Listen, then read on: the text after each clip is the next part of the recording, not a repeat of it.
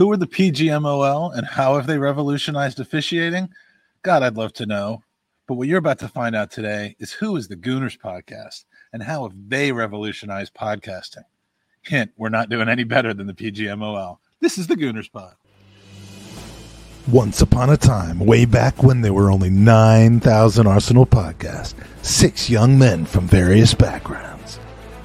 A young basketball prodigy with more trophies in the last 20 years than Tottenham Hotspur. An Irish kid with a horrible haircut. A young Jewish nerd who hadn't discovered food yet. A child from Hemel Hempstead who didn't want to be English no more a handsome young man who learned to play football on the hard streets of Disney World, and a young Mexican AC Milan fan hatched a plan to take over the world of Arsenal podcasts. But then these boys became men. Jared, Ewan, Magic, Aston, Andy, and Miguel. And the rest, my friends, is history. And now, all these years later, you tune in every so often to hear their incredible takes, their football knowledge, and their sensual advice. But now, it's gone too far. You, our fans, are at long last witness to season Seven. Seven. Seven. Seven. Seven. Welcome to the Gooners Pod. Welcome to the Gooners Podcast, Season 7, Episode 86. That's an 86. In the restaurant business, do you know what 86 means? to nix, to finish. To yes, to to get rid of, to not include, or or something that you're out of. So I I, don't like how you that- said the restaurant business and not the mafia, where where that's really from. is that is that what it's from? I'm pretty. Is, isn't that a mafia term to like kill someone? I don't know. I just, you know, I I spent more time in my formative years in the restaurant business than I did in the mafia. I know, I know most of youths will uh, will not really understand that or or it won't make a lot of sense. But um, imagine me spending time in restaurants. But I can't. Uh, not with the size you are now. It doesn't bode well for this podcast because uh, you know we're, we're going to 86 this podcast. But you know what? We 86 Leicester City despite all of the obstacles in the world, and uh, and and we've got someone who's been 86ing us lately, in, in Everton coming up. So we're going to discuss this, that, the other thing. We're gonna we're gonna argue.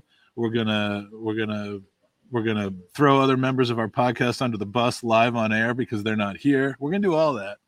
Uh, and I've even got an alligator, which I don't think you're gonna be able to see, but it's ac- all the way across the pond, and uh, and it's an actual effing alligator. Um, so I'm Welcome gonna to get eat, Florida. I'm gonna get eaten on the podcast, and uh, and I told I told. Steph, I said I said I kind of hope he eats me because a I'm having a bad week, and that would help me take care of it, and b I think we'd get great ratings for that. We'd have you know we we double the ten people that are watching right now to twenty. Um, for, For sure. those of you that don't know, by alligator, uh, he's referring to the old skinny white guy in his neighborhood called Al. well, yeah, That's going to eat him. and he's a gator. make and- of that what and, you will. uh, Take all the time you need with that statement. Yeah, yeah. We'll we'll wait. So Aston, uh, how you been since uh, since the last time I saw you? Uh, uh, do you? Do you have do you have a roadmap for how this pod is going to go? Because I certainly the fuck don't. Listen, uh, stuff came up right before the pod. I do have a roadmap, but it's it's more mental this time because I got a I got a little lazy. I do have Always a tradition. little though. mental. I do have tradition, and as is tradition, once again, Arsenal Football Club have played a match of football, and you know what that means, don't you? Copyright strike. Thank you very much. every time, I never get tired of it. I, You know, this I thing where we- this thing where we- week. this thing where we go into a game needing to win, and then we win. Like I, I was loving that for a long time, and then we lost it, and now it seems we have it back. I like this. Yeah, This is- this is good. remember all remember all those years we spent not winning? That sucked. This is awesome. Yeah. You know, you know what I hate? Not winning. and uh and yes, this is this is winning. So uh shout out to the chat before we get too deep into it. We've got uh we got Aston in the chat. Uh we've got Bill uh who absolutely killed Aston with uh with with this. And I, I will I will avoid canceling myself and this podcast by not trying to sing it with the with the whole accent thing, but I do love that. yeah, not on Uh, Black History Month. No, no, I can't do that in February. I got two more. I got I got one more day to wait this thing out. Uh, and then I got Matthew Hudson in here. Gary, don't waste the tweets in here. We got Spencer Broncoin VA nine nine eight six, which inc- incidentally was almost what my parents named me. Um, they were they were going to name me Spencer Broncoin VA nine nine eight six, and then I uh, they went with Mike instead. So Boring. Boring. yeah, yeah, At least been regretting that for most of their life. At least your parents didn't choose violence like my mom did when she named me.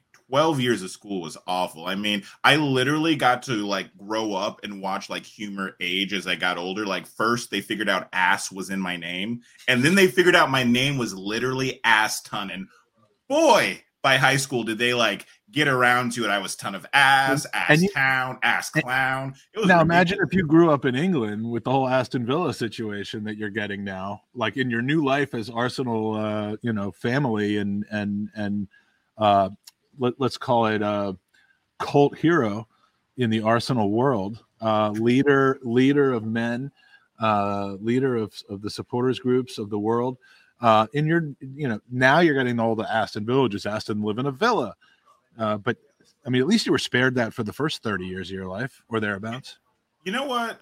It would be nice if after selling out that uh away kit, by the way, fastest selling shirt ever, you know, no no small part thanks to me. I mean all of it thanks to me. But it would be no nice. small part thanks to anything other than you. Yeah, it, it, would be look nice. good. It looks like ass. It has there were no there was no marketing put behind it. Uh, you know, they, they the store doesn't even stock it yet. It sold 29 billion copies because of you. And it would be really nice if Stan Kroenke would uh do me a favor and buy me a villa. You know what I mean? Like I, I figure I figure I've I earned it just a little. Just Would you little. rather Stan Kroenke buy you a villa or Stan Kroenke buy you a Bellingham? Damn, Bellingham. Bellingham. It's not even close, actually. You have no idea what I would do for this team. You, you know what's funny? I was listening to the Arseblog. By the way, shout out Arseblog. Huge, uh, huge fan. Uh, you know, works with the shows. Come on. I, I got to listen to his stuff someday. I, I- keep hearing about this guy.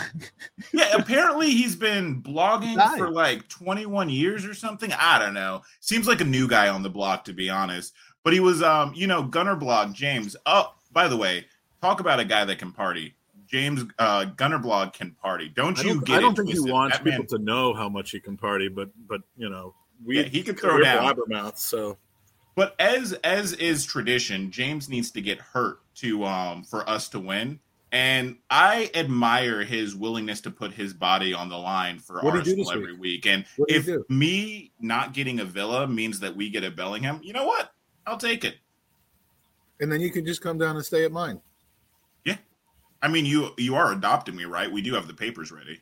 We do, we do. There's um, Florida's delaying on them a little bit. I don't know why, but um, know, By the way, just so everybody knows, he's not adopting me out of love. He's adopting me purely so that Jake can say, "Hey, Aston, my brother from another mother." Literally, that's it. that, that's it. That and harvesting your organs are the only reason why we're going through all of this. I mean, that Good old organs. Hey, Yeah. I've been keeping this liver strong for you, buddy. it ain't your it ain't your liver. I want to harvest. Let's just put it that way. All right, so, uh, Oh, all right. Let's talk about Arsenal before. yeah. Before, I, uh, I, I guess I mentioned Arsenal played a game. You might have forgot it because honestly, there's not a lot to talk about. I mean, if we really, really, really want to get into it, here's some stats I can throw at you. Um, Leicester, I think played. I'm not sure if they were there or not. We do have images of Leicester fans um asking, begging for their team to uh to to uh do something. Here they are. Look, it's all of Leicester fans. I mean, did you know, and this is a fact, that is the lowest XG ever recorded since they started recording XG. I I hate XG. I'm not an XG guy, but when the other team gets 0.02 or whatever their XG is, I love XG.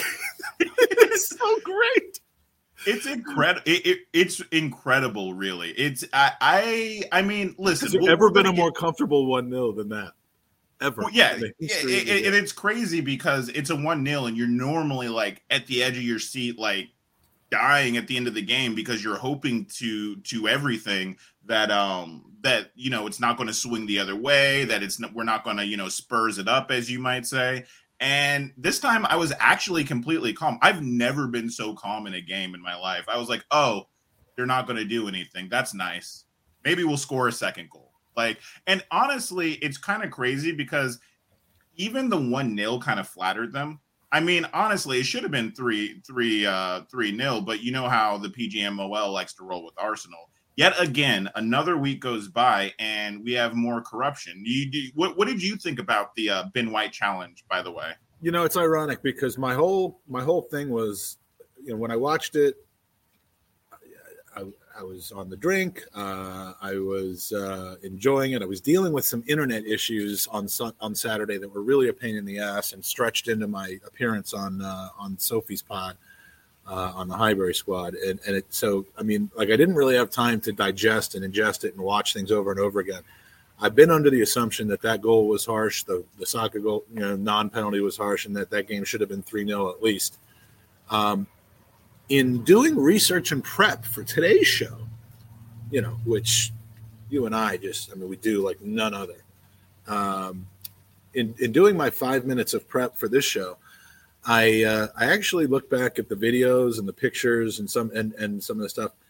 Eh, ben White may have held him a little bit. I mean, look, when you compare it to things, and this is always going to be the case with PGMO, when you compare it to other instances of goaltender interference in the league, I think there's a video going around of of uh, Eric Dier like literally just cleaning out an opposing goalkeeper, and then the goal comes into the spot where the goalkeeper was cleaned out from three seconds you later. remember- You remember the game against Villa? I think it was Douglas Luiz on Ramsdale, like literally like all over him, and we didn't get the foul, and they scored from the corner. In this case, one of the things that made me frustrated about it was okay, I could really see it if it if it actually affected the game, but like Well, it, it- White- it did. It didn't stop him from saving Trossard's goal.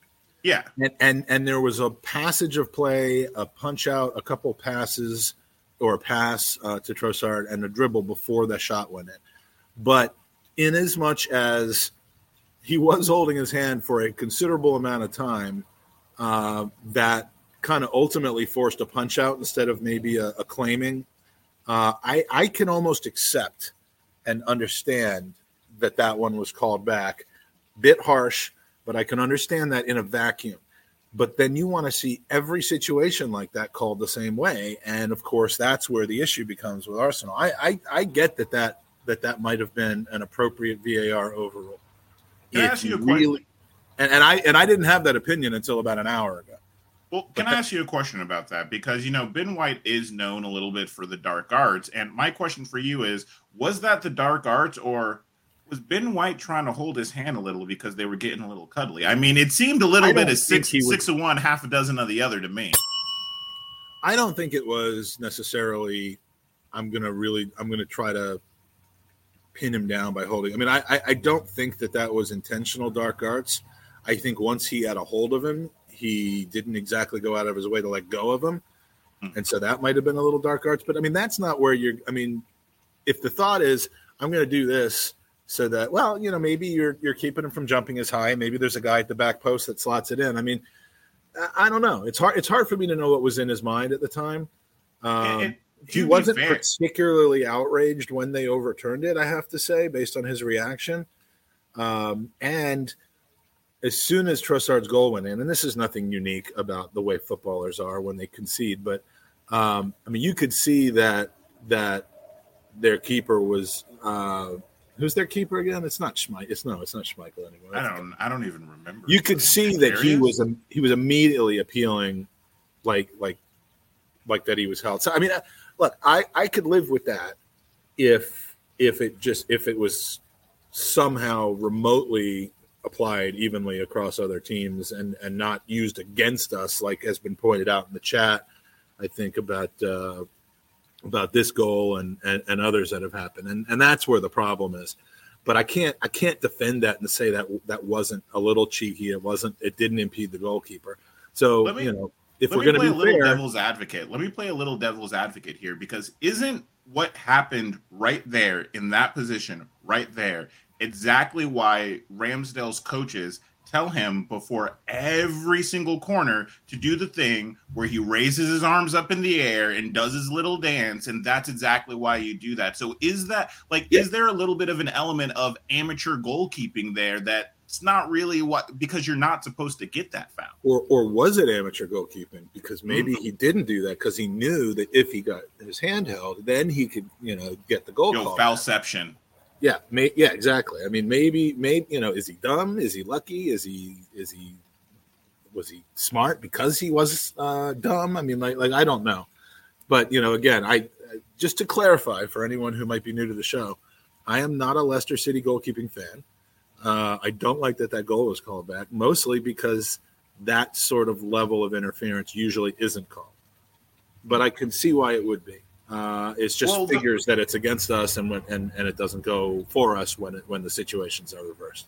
Well, I think that's the frustration, right? Because we should have had a goal or at least a penalty called in the other direction if we were going to abide by that level of soft foul. Because that the the foul on Saka, I might be willing to let that go a little bit easier. That'd be an easier Oh, pill to swallow if if we didn't just let the that soft a foul go- uh, go for the goalkeeper. And I understand that goalkeepers get a lot more protection than players. I Yeah, get that. it, no, that that's a dichotomy that that can't possibly exist. And you know what, tired Gunnosaurus, I know you're tired, but but you have a good point here. Um, this goes back to the to the to the call against uh, Martinelli. Well, Odegaard, Odegaard, when, yeah. Ma- when Martinelli scored at uh, at United. Is VAR supposed to go looking for every possible passage along the way of a play that could potentially result in a goal being overturned and making you know football lower scoring, or is it supposed to correct like obvious errors more in that you know oh he didn't see that it hit somebody's hand, he called the foul and it turned out it wasn't. Those sort of things. Uh, and and so it's the application of VAR in this case that that is once again inconsistent. It's inconsistent. It's too consistently inconsistent in our case for it to be anything other than, you know, a way for referees to control the game even more than they could without VAR. And that's Are my you getting your issue. tinfoil hat out yet? Or, or Well, do my you believe in tinfoil the hat's- Arsenal bias? my tinfoil hat has been out for a while. I used to pound on people for for you know excusing the, the team's poor performance in the latter you know in late stage Arsene Wenger years uh, and blame it on on officiating because I was a firm it all evens out guy uh, because I'm a law I'm a law I'm a law of large numbers guy. I'm a large guy. Um, and and I do you know get into statistics and that sort of thing. So in general in life, I don't believe in conspiracies based on things that are perceived. But it, but this season, I, I have just grown to, to to not be able to figure out any other explanation for it. It's the Uh-huh. number of events, and I and I and I said this the other day. I, I was it on this podcast or was I talking to somebody else? Oh, I might have been taught said this on AFTV when I was talking with James, and I was mentioning look at the amount of fouls that Somehow we- when you go on AFTV, it doesn't end up uh, crashing down on you as much as when I do. well, well, here's the secret. Don't I'm be, not don't drink drunk. eight bottles of wine. yeah, no, that usually is the secret to a lot of things in life, actually. Um, but yeah, I, I had brought up the fact that if you actually look at, for example, the number of fouls we get per yellow card and per red card, it's not even close. It's so disproportionate, like like in in favor of Arsenal, as in Arsenal players just get more cards for less fouls. It just is what it is, and you can show that in the data, and that's the sort of uh, quantitative And- and and analysis you're talking about. Well, and yes, and that and that could be legitimate if your team was a bunch of completely undisciplined, brutish pieces of garbage. Like but we've got. Bukayo Saka. Yeah, I mean, our, I may be a little bit biased, but our team is far from a bunch of undisciplined. Maybe maybe in the past undisciplined, but undisciplined, brutish, angry, violent bastards. That that is not what Arsenal have been known for, despite the the, the one chant that absolutely gets to me, and I hate that it gets to me. The same old Arsenal, Same old Arsenal cheating. always cheating. Yeah, I I, hate hate that, dude. I hate that because we're always being cheated, and yet every fan base loves to just treat us like the people who are trying to get away with something, and it, and it just, you know, I, I I don't normally. Well, yes, I do. I was going to say respond to people fishing for for reactions. I always respond to that actually, which is, but like. I, I don't know why it gets me so angry because I, you know, I'm giving them the satisfaction of, of, of, of getting my goat, as it were, with that chant, and uh, and and it works on me.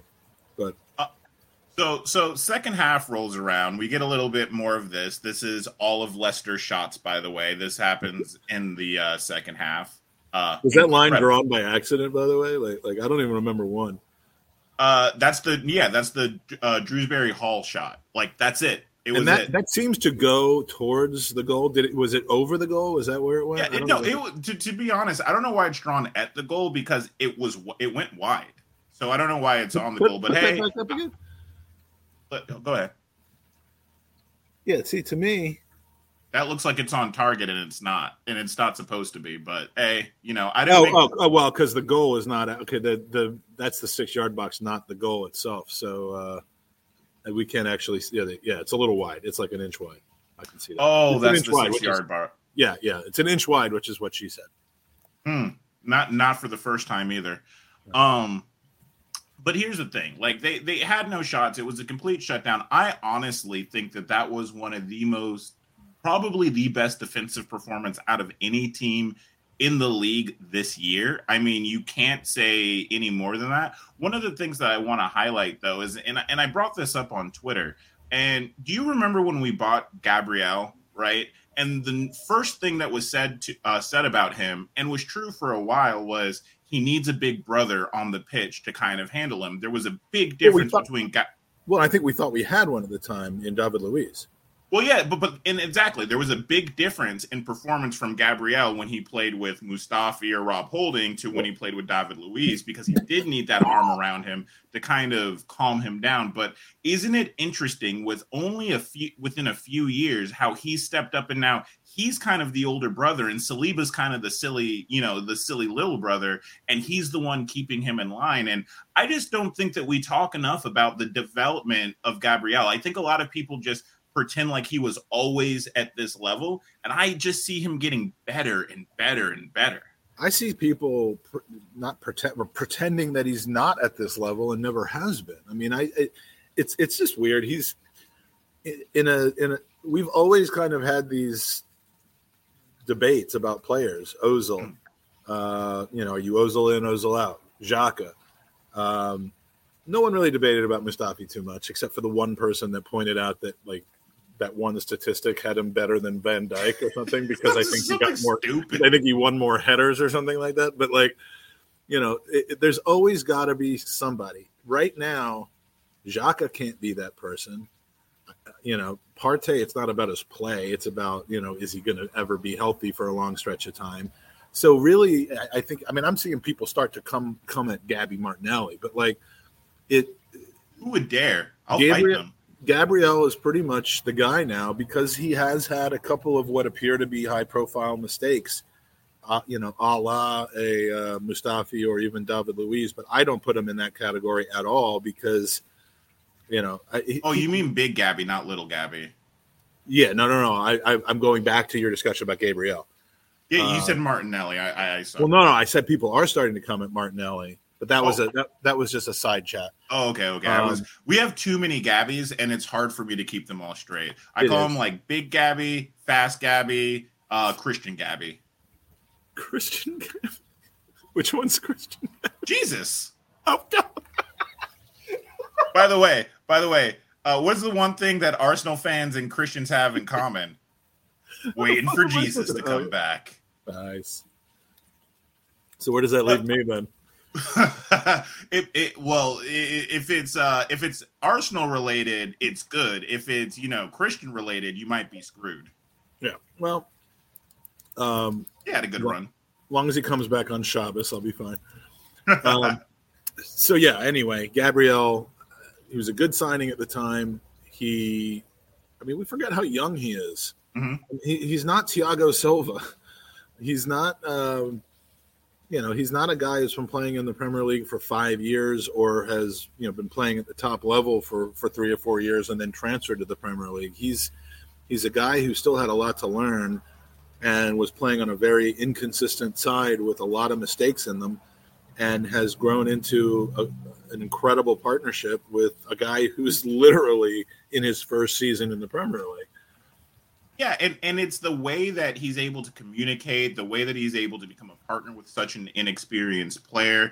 And I I'm just gonna say it. I'll say it here and I'll say it with full chest. I think he's the best center back in the league. And for all of the people that want to talk about Varane and Lisandro Martinez, I want to point out that Partey uh, and Casemiro, Partey, Gabriel, and Saliba are the defensive unit with the least amount of goals uh, uh, uh, goals against. So how is it possible that Lisandro Martinez and Varane are are better than these two when we've conceded less goals and continue? I mean, I've not seen a performance from Manchester United where they've forced an opponent to have 0.1 0.01 xg. You know what I mean? So I, I, I'm just tired of it at this point. I get it. I get that he doesn't get all the plaudits. I get that he didn't come from like a, a super, uh, you know, a super team, and he hasn't played in Champions League yet. But he's doing it day in and day out. And from the moment he stepped into the Premier League, I remember when he first played for us. I I, the, I immediately shut up. I was like, "Whoa, what do we have here?" You know, because he's always been at this level, and to see him grow into again I would call him the best defender in the league, has been nothing short of fantastic. And that's probably it, one of, if not the biggest contributing factor. I think him, Partey, and Gabriel Jesus are the reason why we are in the position that we're in, and we are the best team in the league. That's uh yeah, that's a big call. I don't know too many people that would go as far as to say he's the best uh, central defender in the in the league. Who's Uh, better? I'm, not sure I would go that far, but what I what I would say is that his partnerships, the partnership that he has with Saliba is is the best the best center back partnership in the league.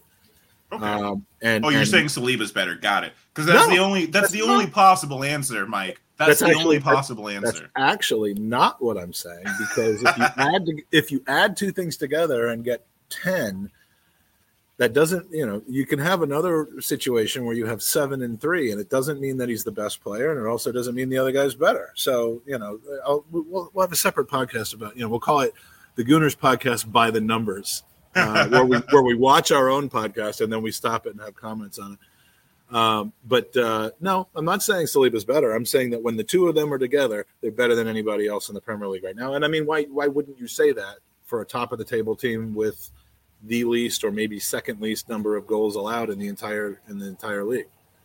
Now we're talking about the the back end of the pitch, right? Probably the most consistent. Someone's coming at of- you.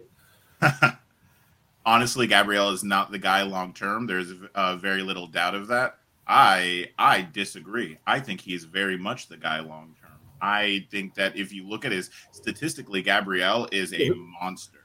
But Well, I mean, let's not wins- have that fight here. he We, we don't, I don't want to fight with fans when we win. You know what I mean? And the only but- guy, the only guy that he's not, the only way he's not the guy long term is if you if your evaluation of who the guy is long term involves having a full set of teeth that ne- that never fall out.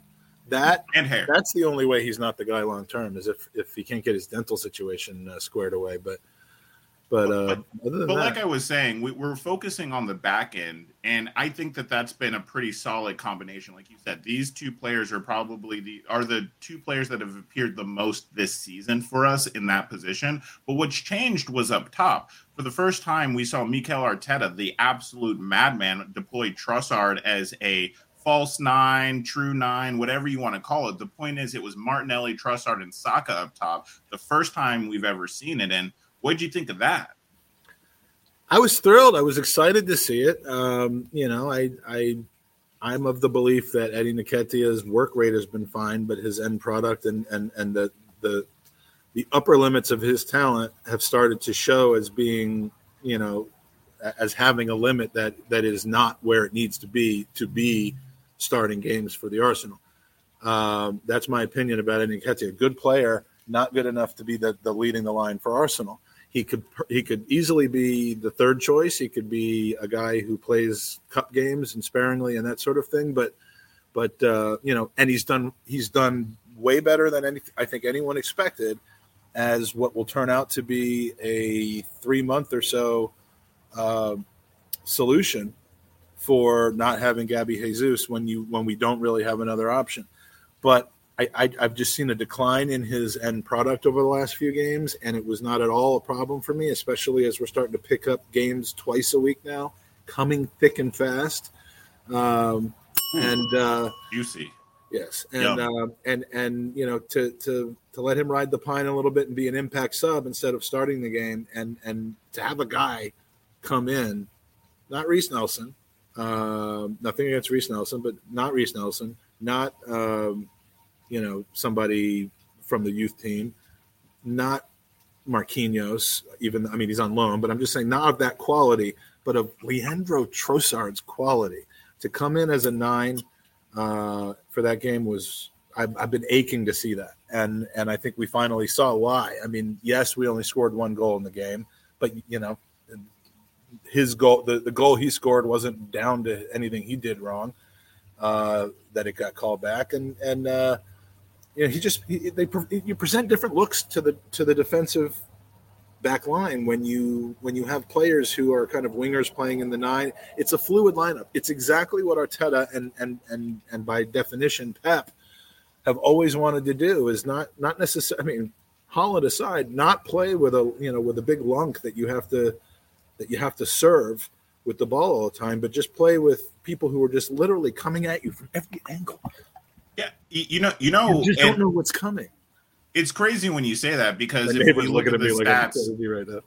oh, you're gonna scare the alligator. By the way, he's gonna come for you. I'm trying to draw the alligator to me.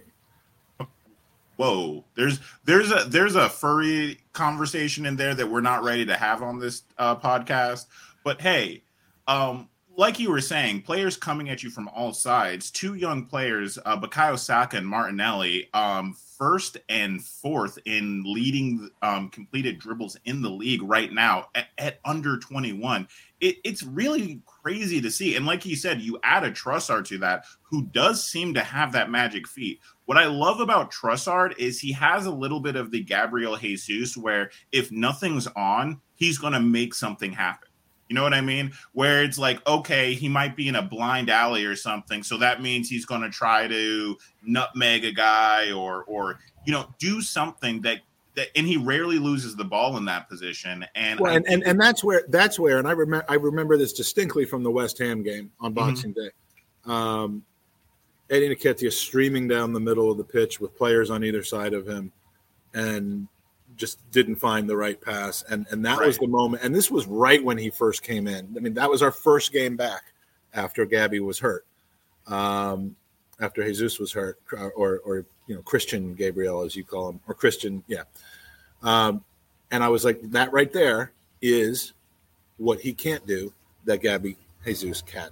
And I hope that we're not constantly seeing this. And frankly, he he made contributions in other areas, uh, both in that game and in the games after that. That that said, you know what, we, we might be all right for the time that you know that this takes. But um, you know, you just pointed out, and not to be negative about Nketiah, but you just pointed out with Gabby Jesus how you know the part of his game where he is otherworldly, and where Eddie Nketiah isn't, and um, and, and so my God, when we get him back, if he's at full speed or if he gets up to full speed as quickly as we all want him to, with having added Trossard now, it, it, and that's the and that's the situation where you can say the gamble is just about paying off. I agree with you when we talk about the decline of the um, output of Eddie Nketiah.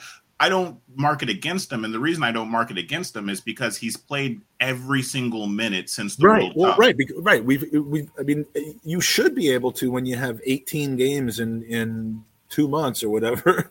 I know that's maybe a little bit off, but um, you should be able to have a guy not start and play like the first 75 to 90 minutes of every single mm. game. You want to be able to switch it up because I, I truly believe, and we've seen this with ESR a little bit. We've seen it with uh, with Martinelli even Mhm. uh, coming off the bench in the 70th minute when you are a normal starter.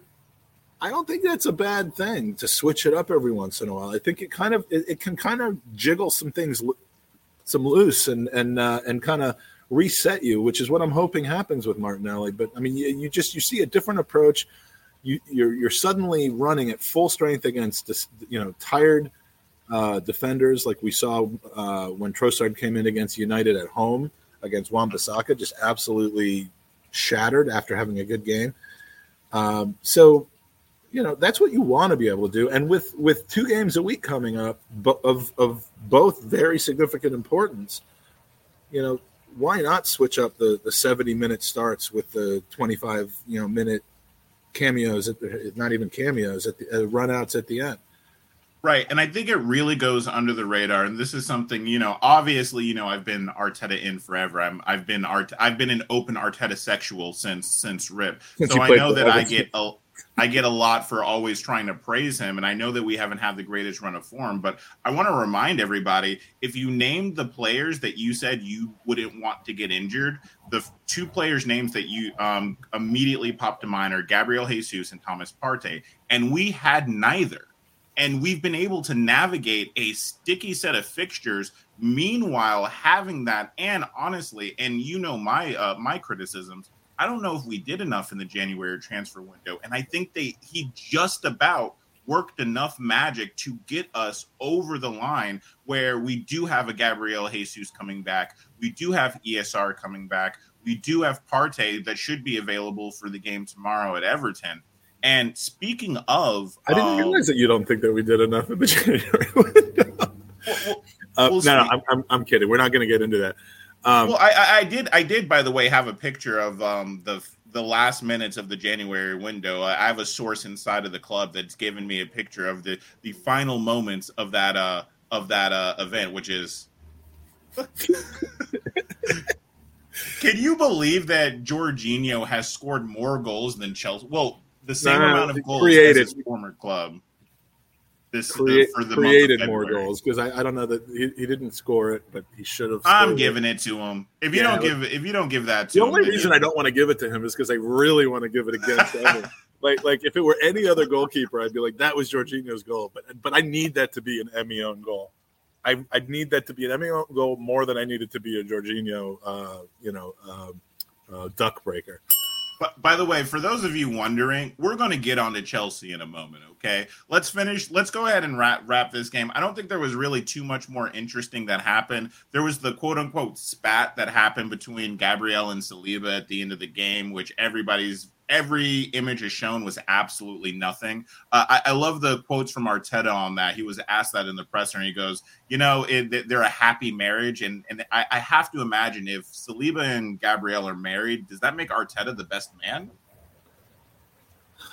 Um, I don't know, but I, they probably, you know, you need to to to have this bond with your midfielder. So I think he pretty definitely watches. Mm, mm. Yeah, he, I mean, he's got to. Well, he's he's always saying you have you have to uh, have a friggin' standards when you uh, go for the goal. Yes, Dustpan Joe, uh, new name to me in this podcast. Welcome, Dustpan Joe. Um, You'll meet him soon. oh yeah. Oh, is he one of your uh, one of your one of your guys in Orlando? This is this is the Joey. This is the guy that got me into Arsenal in the first place. The friend that I'm always talking about. I've known this guy since I was three years old. How come everybody that we love in the Arsenal world is named Joey? I don't know how that happens. I got Joey Murphy, who is the person who literally introduced me to Andy, and remains to this day one of my first Gooner, uh, American Gooner friends, and one of my best. We've got uh, Joey Christian uh, from King Joey from Richmond, who is a, just an awesome dude, uh, and then now we got Dustpan Joe uh, and Tom, who we'll be seeing soon. Um, And- uh, another and- Florida and- guy. you got to give a lot of credit to Joey because it was him, it was losing to him in FIFA that encouraged me to first, I picked Chelsea and I didn't like it. He had me watch Arsenal. I really fell in love with how Arsenal played. And then he did me the greatest favor of my life. And he said, Shh, here's some Henry comps. Watch them. Uh, And I've been a passionate Arsenal fan ever since. But I was going to point out something that Joe said, um, which is where was it? Um, oh, he said he went for the double ever. If you've ever played a sport ever, that Everly wasn't even a spat. Um, so yeah, I mean, uh, again, if you're inspecting every interaction between Arsenal players and and and in the Arsenal universe to to, to try to find some discon- discontent or discord, I suppose you could have made something out of that. You know, I if, if Joe met me at something before the Chelsea game, I, I think uh, oh him and Dre were together. Yeah, well, you know, I, I think I was doing the charity thing at that. Uh, at that. I mean, Yeah. I I'm I'm so in my own ridiculous world in, in those moments that I uh, I apologize, but uh, but we'll spend some more quality time together. Uh, uh, he, he apologizes because he doesn't know what he did, and but he knows he ended up in your phone. If you if you are a gooner anywhere and you get blackout drunk, I promise you, you will wake up with Mike's number in your phone and probably a picture of his dick. Probably. and it, and it's not that I'm going to take it and then and then put it on your phone. I just carry one around with me. I carry a number of autographed ones around with me, and so and so you're gonna. When you said that, you didn't mean that you were going to end up with that on your phone.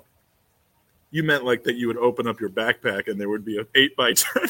yeah, yeah, exactly, exactly. Just just lay lay it on there. That's So- you know when I when I travel to where there's going to be a lot of gooners, I need to be prepared for everything. Um, Can, can I ask you something though? Um, just finishing up the game. Who, who was your man of the match for that game? Because I mean, I think I I put it on maybe Gabriel, uh, Big Gabby, but I can hear J twenty. I can hear Trossard. I, I- I think I tended to go to, to go towards Trossard. Um, I think that's probably what I said on the uh, on the post game uh, on Highbury Squad that I did. I, I don't really recall, but uh, but yeah, um, I, I think Trossard j- just because you know, and I know he came out in the uh, what was it 70 75th minute or thereabouts, but the impact he had on the game, playing a position that that we haven't played him at. I'm not saying he's never played there. I think he he did spend time there for Brighton uh, in various circumstances, but to me, it was Leandro Trossard, and I just I I, I was talked out of that. I was talked out of wanting him really? by by by a joint Arsenal Brightford fan, Br- Brightford Right? Brighton fan who lives in Brighton, so he goes to a lot of Brighton games. He's an Arsenal fan, true and true, you know, through and through. But he goes to Brighton all the time because he lives in Brighton. That's And, so uh, crazy because we argued about we argued so much about Mudryk, and then I was so happy with Trossard and the idea that we were linked to him that I was sho- I'm shocked that you were talked out of it because I was so on board for Well, it. here, here's the time. Here's the time frame. Uh, leading up to the window, I'm like, God, would I love to have that Trossard guy on my team. Um, he's just he's Premier League ready. He's got an eye for the goal. He, he's perfect. Kind of Uh, like the Zaha signing we never did, you know? except I hate that signing because I think Zaha. I think Zaha is. I, I think he's an absolute like crossover and diving merchant. And whereas. Trossard, yes, well, to to to me, Trossard is twice the player that Zaha ever was. Uh, I know that that's a that's a controversial take, but um, and then and then I realized Trossard was 28, and I'm like, okay, well, there goes that idea. Not because I didn't think it would make any sense, but because I just didn't see it as being an Arsenal signing, which was short sighted because we don't need everybody to be under 23, and 28 is is the prime of a of a winger and a striker. It's just that they wouldn't be at their prime four years from now. Um, then I was talking to. Then he started falling out with you know with uh, De Zerbi. Um, and I went to Brighton, Liverpool when I was over and met up with Josh. Um, and he was like, I really don't see him at Arsenal. I don't see him being successful at Arsenal, partly about the attitude, partly about the way he played. And I was like, all right, man. Well, we were still in the thick of it for Mudryk at that point. I'm like, I guess, you know, I guess we'll spend 80, 80 million, 90 million on Mudryk then and, and hope that that works out. I wasn't, I wasn't Trossard over Mudryk. I was way excited about Mudryk but as a consolation prize um, and at the price that we ended up paying for him i mean he is phenomenal uh, you know an absolute just uh, just another piece of the puzzle that i think you need in order to compete for honors in one but certainly in two different competitions And that was the problem with Mudryk. By the way, for those of you guys, um, thanks, uh, thanks Joey, thanks everybody that's asking questions. We'll save. Yeah, we're, we're saving for- these for later. Yeah, so so don't think that we don't see them. That's part one of the podcast. Tune in for part two when we started to talk about Chelsea's transfer policy now versus the Abramovich years. Mudryk versus Trossard. Had a good laugh at Spurs, answered some user questions, previewed the Everton game, had another good laugh at Spurs, and a whole lot more.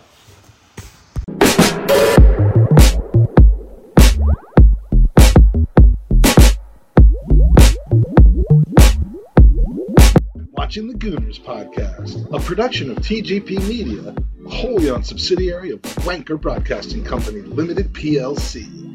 All rights and likenesses, except for Owens, are available for purchase and distribution according to the historical tenets of bird law.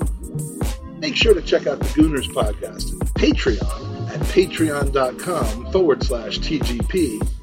Find Gooners v Cancer at goonersvcancer.com. And don't forget, get them credit cards out. The Gooners podcast has been brought to you thanks to a generous investment from Elon Musk, as well as the letter G and the number 69. Remember, Gooner family, that Tottenham get better everywhere they go. TGP out.